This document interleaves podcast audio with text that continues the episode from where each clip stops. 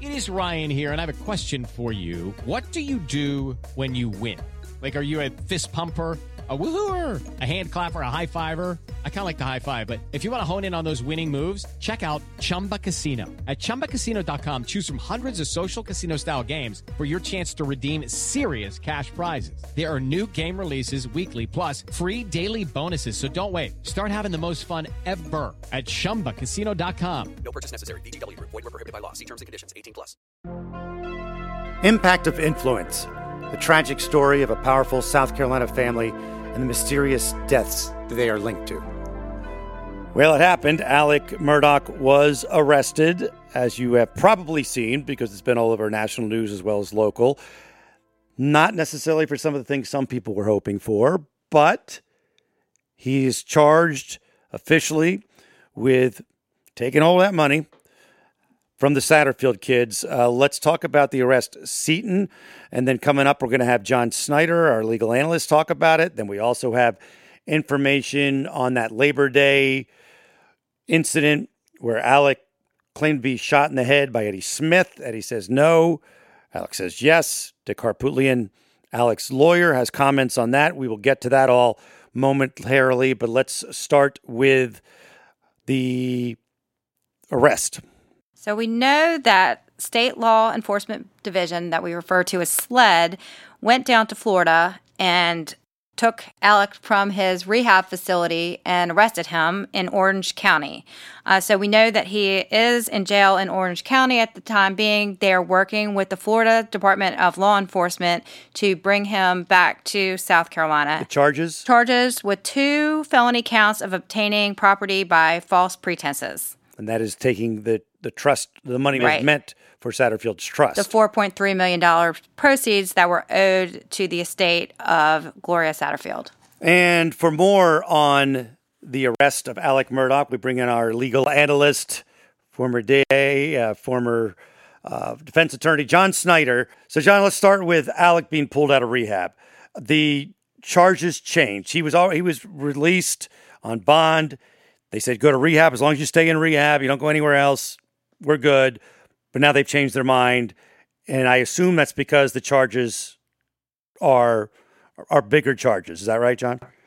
That that's right. So what you're beginning to see is this escalation in law enforcement's leverage on Alex for both his criminal activity uh, as alleged in the warrants and in their desire to get full information on what's been going on. So he goes in on this kind of funky insurance scam case. It's you know, it's it's not minor, but it feels minor compared to all the allegations Yeah. swirling around him. Then they keep their investigation going. They get new information that that goes from you know insurance, you know, claim fraud to actual conversion of millions of dollars.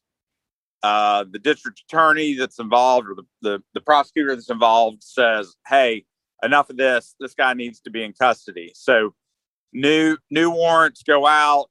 Uh, indictments probably have come forward, and so he's down in Florida, outside of South Carolina. So they have to file for uh, extradition. We have to note that he did sign these uh, agreement that he was not going to fight extradition.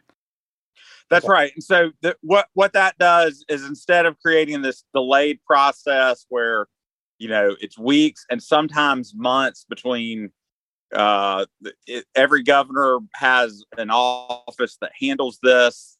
Uh, so the governor has to sign a warrant in Florida, then to bring him back to South Carolina because he signed this waiver as a condition of his bond release you know, South Carolina authorities are able to just go right down there, retrieve them, and bring them back to be processed here in South Carolina. He could still get bond on these new charges. Okay, but how, how long does the process take? You think to get him back to South Carolina? In, in law enforcement world, they'd probably like to pick him up today so that he doesn't get to see a judge until Monday. Oh, so he would sit in jail until Monday That's right. over a weekend because no one's working. Okay. So I did notice that his bond hearing is supposed to take place in Beaufort instead of Hampton. So I was just wondering why that was. Well, that's where those checks were issued um, through the the Fleming's law firm, and so that's technically the location of where the alleged crime occurred, and so that would be the proper uh, venue for those crimes. You got a FITSNews report. Yeah, so FITSNews just came out with an article this morning saying that Alec's attorneys were in negotiations with the feds to work out a plea deal. And they kind of talk a little bit about uh, the attorneys representing Alec are reaching out to some of their contacts with the Department of Justice. So just kind of wanted to get your take on that. Because there's no official federal charge. So can you just call up the feds and say, I wish you guys would do this? Yes. So some, somewhere along the way, the feds have probably reached out to Alex and his representatives. And when the feds do that, it's it's in your best interest generally to, you know, say, hey, what what how can we help you guys? And so that that is a very normal thing on crimes that are kind of at this um, dollar value and public awareness for lawyers to be working with the government to have something worked out before anything's even filed. Oh, okay. We've talked about this before. You know, federal federal law enforcement usually only, you know, arrest somebody after they've done their full investigation, and so there's really no, um, there's no loopholes in their investigation. It's a slam dunk. It's done. The deal's written, signed, sealed, delivered. Also, we want to probably note that it would be a better situation if you're going to go to jail to be in a federal prison versus a state prison. A white collar federal prison is going to be a much uh, nicer time of re- rehabilitation than time in the general population in you know whatever county the the maximum prison is for South Carolina. So we finished with John, and then you realize you had a couple more questions. So we call him back, and so that's why the audio is going to be a little different here. Let's finish up our talk with John, and then we'll go into the the wounds on Alec's head. So another question that we've gotten a ton is why Corey Fleming and the banker haven't been arrested. My my belief is based on what I've seen in all the reports that it, I don't believe that they have any criminal liability. If if what their representatives have been saying through releases and various statements, it appears that Murdaugh, you know, kind of single-handedly went through this fraud without either of them having knowledge of the actual fraud. And so all of their conduct, while maybe not above board on a professional level, does not reach the level of criminality. That's possibility. Yeah.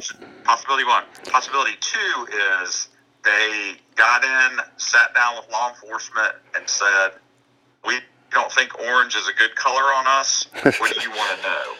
And they told they told them everything, and you know everything that they told them lined up with you know what investigators found, and so it may be part of a, of a negotiation that they reached with the state that, in exchange for their full cooperation and full testimony that they wouldn't be charged criminally. And in both of their cases, the monies they received in this scheme have been returned and been, been made available to the, the victims uh, in, in this matter, the Satterfield boys. Yeah. One more question.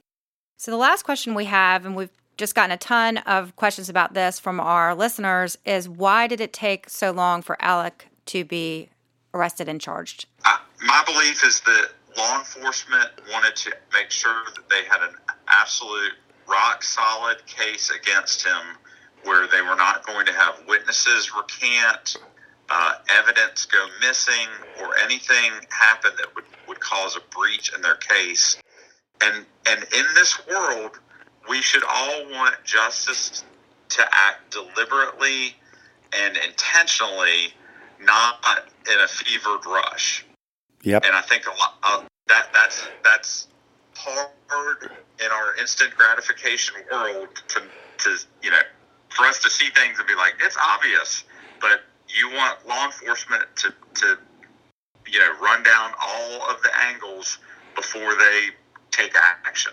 So that so it's it may seem frustrating, but it's actually a good thing because the case that they brought is probably you know rock solid and what should be going uh, forward to a to a courthouse. All right, there you go. Thanks again, John. Thanks, guys. I'll talk to you later. Bye. Take a little break and uh, get you ready for some traveling you've got coming up, some international trip where you want to be able to at least get around, right? So you want to learn the language of the country that you're going to. You want to experience it with a little bit of knowledge going in. And you can get a lot of bit of knowledge when you use Rosetta Stone. It's the most trusted language learning program. It's available on desktop. It can also be used as an app on your phone or tablet. And Rosetta Stone teaches through immersion. It's instead of memorizing and drilling vocabulary words, you learn by matching audio from native speakers to visuals. You read stories, you participate in dialogues, so you are ready to go. It's the most trusted, time tested app out there. They've been the expert in language learning for 30 years. Buy Rosetta Stone now, and you never have to pay a renewal fee. Don't put off learning that language. There's no better time than right now to get started. For a very limited time, Impact of Influence listeners can get Rosetta Stone's lifetime membership for 40% off. That's 40% off unlimited access to 25 language courses for the rest of your life. Redeem your 40% off at rosettastone.com backslash today. Okay, the other thing that we need to talk about, a few things. Let's talk about Eddie Smith's attorney going on various uh, morning shows. Uh, this is a clip from the Today Show from Eddie Smith. Remember, he is the guy who Alec is saying he hired to shoot him, make it look like suicide, and Alex kid Buster would get $10 million. So here's, here's part of that interview. To be clear, does your client maintain utter and complete innocence in this case? Go ahead. I didn't shoot him. Are you innocent of everything? I'm innocent. If I'd have shot him, he'd have been dead. You, you took the gun. I shoved it up behind him, between me and him. And it went off. The gun went off. Did it hit him? Did the bullet No. hit him? No. So that I, that that story where There's he no got blood on me. There's no blood on him. he didn't get shot in the head. No. We bounced off his car and kind of made a move to get the gun, and he hit the dirt, you know, and What percent are you positive that he didn't get shot? If you could put a percentage on it. thousand. There. So, in case you couldn't pick up what he was saying in the NBC Today interview, Curtis Eddie Smith said, I didn't shoot him. If I had shot him, he'd be dead. He's alive. He also acted out kind of what he says Alec was doing. He's holding that, he's using his fingers like a gun, you know, pretending he's holding that and they're wrestling. And Eddie says, he said, You're going to shoot me? I said, No. Smith said when Murdaugh began to move, he grabbed the gun from him and it went off. And then Craig Melvin, the anchor, says, Did the bullet hit him? He says, No. And that is when he looks like he's crying as he looked at the floor and he says, There was no blood on me, there was no blood on him. Uh, also, in that interview, Smith said he and Murdaugh were friends for a long time. They're a distant cousin, I believe. A lot of people are related. When you talk to people down there, it's not surprising to find out somebody's a distant cousin of somebody. So anyway, they've, they've known each other for a while. He called him a good friend, and it, they both. Everybody agrees now Right. that, Eddie didn't know why he was going. there. Attorneys for both sides have said that they, you know, he he was just thinking. I guess he'd done some other handyman type work, and so I think it was believed that he was probably going to help him out with something, Yes, not a murder suicide right. attempt. And originally, the Murdaugh camp had been saying he knew what he was going out there for. Now everybody's on the same page that he did not know why he was going out there. No. Now the only difference in opinion seems to be whether Eddie shot him or not. Right. And he said he's saying no. Alex attorneys are saying yes. And I also want to point out that something important that uh, Smith's attorney says is that no crime was committed. It's Johnny McCoy. No crime was committed because if you think about it, there is no crime there. He comes out, Alec Murdaugh's a gun. If his version of the story is correct, he was just trying to prevent his friend from committing suicide. Right. And then he takes away and he runs away and he throws away the gun. At that point, there's no blood on Alec, uh, according to him. Then also, we want to point out that Dick Harpootlian, the attorney for A- uh, Alec, is saying that uh, he was getting drugs. He had been a drug dealer. Right, and he denies that. His attorney, uh, and you know, says that that was not true. So Smith is saying that that's he's saying that's something. It's a fall guy. I never uh, sold him drugs. There you go. Now, all right, Seaton. Uh, I this then comes out uh, day after that interview airs. Right. So the day after, Dick Harpootlian, who represents Alec, goes on Good Morning America. And in this interview, he says Smith is not telling the truth and he has medical records to back it up.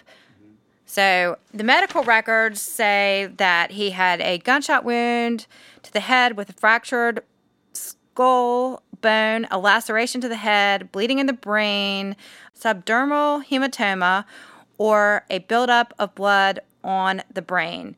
Um, he goes on to say that he was in the ICU and they just don't put people in the ICU if they don't really have a serious injury. Um, so he's saying that this corroborates Alec's version of the story. Well, what it, I could pick at that a little bit and say it corroborates that Alec or Alec was shot or hurt in the head. It doesn't necessarily say Smith did it, No, not at all. right? It just say something happened. It doesn't that that doesn't prove that Smith did anything, No, it doesn't. right? Um, and the state and the Island Packet and the uh, Beaufort Gazette got Murdaugh's medical records from Harpootlian and Griffin, the attorneys. Um, and they say, of course, that they released it because they wanted to put to bed this whole thing that it was all fake. And at the hearing, uh, these these guys are I don't know, is snarky the right word? Har- They're- Griffin, Harpootlian, because they talk about his thick head. Murdaugh had a thick head of hair and no showed no visible sign of head injury.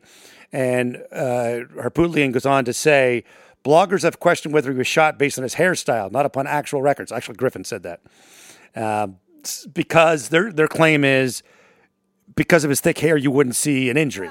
Well, I don't know if I buy that because even with thick, thick hair, I think you would see some sort of visible injury, or at least there Yep. would the head would have been shaven. Yes.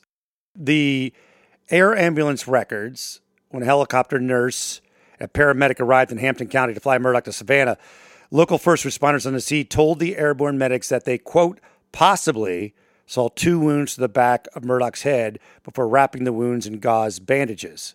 And the gauze appeared to control the, build- uh, the bleeding, um, the medics noted. And when they started uh, trying to find the wound, though, you had a lot of dry blood and that sort of thing. They said it was congealed, so they weren't able to really assess the wound properly.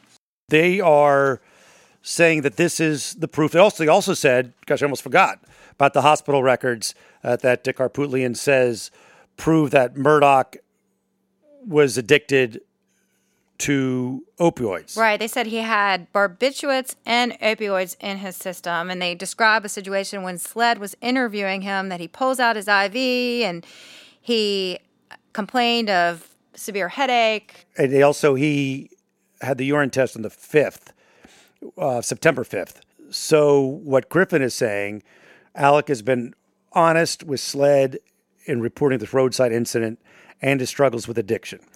And we will see where that goes from here. Uh, there's probably got a lot of wheeling and dealing going on. I don't think that he's just going to roll up and take all the charges, I would imagine. We'll see. We'll see. And uh, more on that soon. Again, we are so grateful for everyone that listens to the podcast. We do not take any uh, of you for granted. Your comments, good or bad, we take up and just try to get better every time. We still want to make sure there's justice for all the people that have been affected by the tragedies surrounding the the Murdaughs, and uh, including Paul and Maggie and Stephen Smith and Mallory Beach and Gloria Satterfield and his kids and their families. Rate if you can. Give us five stars. That would be nice. Share it. That'd be nice.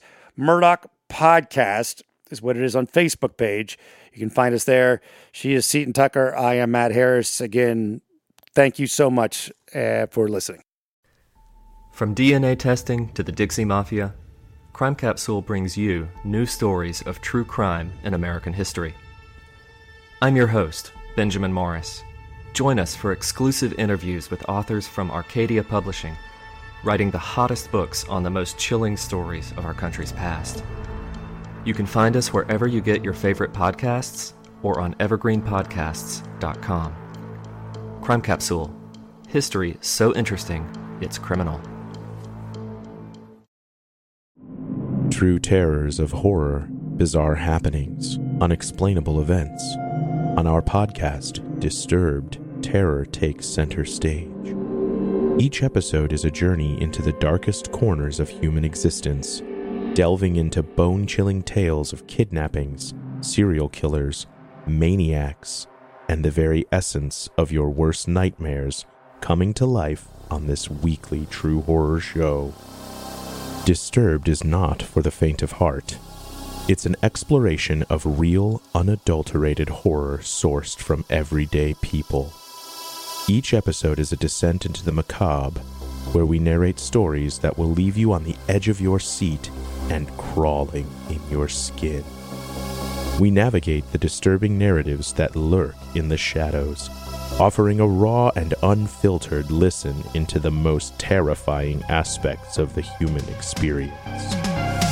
Enter at your own risk and let the unsettling tales unfold in the haunting realm of Disturbed. And remember, listeners, stay safe out there.